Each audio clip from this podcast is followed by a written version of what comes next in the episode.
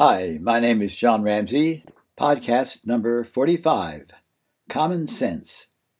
My friend Don Ronkin started me thinking about common sense. What is it? The new Oxford Dictionary on my computer says common sense is, quote, good sense and sound judgment in practical matters, end quote.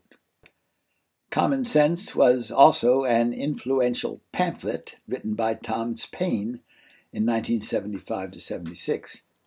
In it, he made moral and political arguments to encourage common people in the colonies to fight for egalitarian government.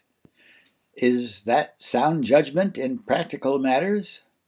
The website www.dictionary.com defines common sense as, quote, sound practical judgment that is independent of specialized knowledge, training, or the like, normal native intelligence.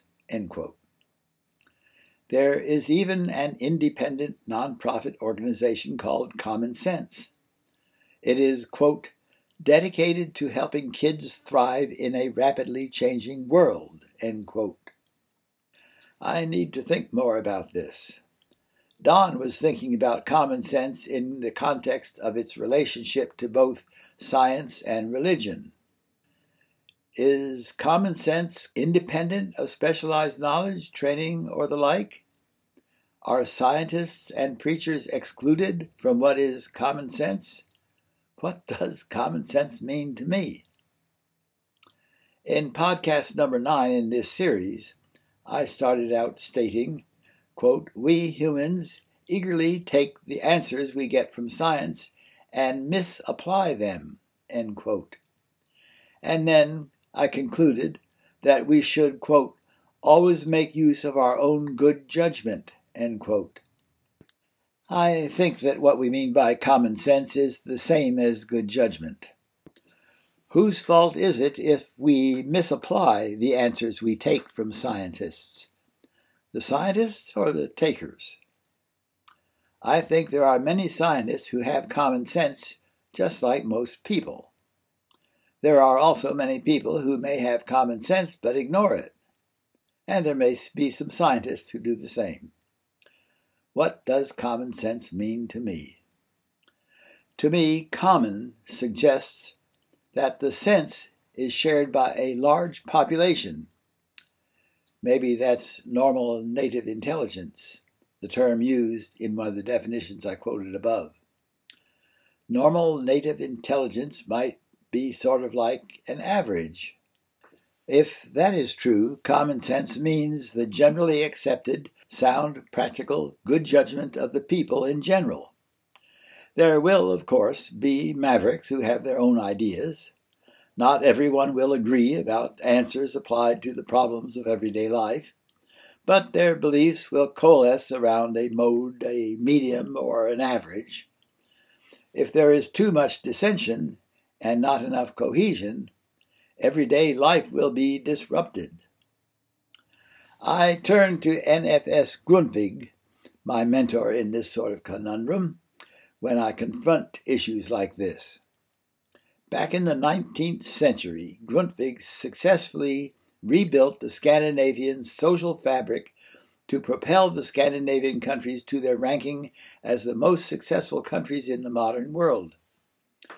Grundtvig settled on the wisdom of the folk, common, ordinary native people, not the mavericks or the experts, as the keys to the Scandinavian development in our own judicial systems today.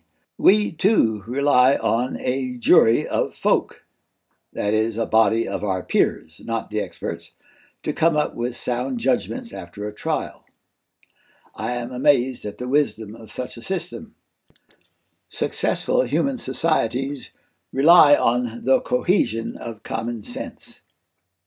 But what about scientists, preachers, mavericks, or the experts? Don't they also contribute to common sense?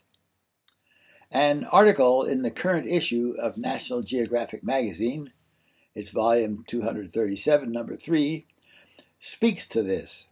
Ann Druyan's article, Finding Our Way to the Future, quotes Albert Einstein's remarks, which he delivered before throwing the switch to illuminate the opening of the 1939 World's Fair in New York. Einstein, a scientist with uncommon intelligence, said, quote, Achievements must enter not only superficially, but with their inner meaning into the consciousness of people. End quote. Wow.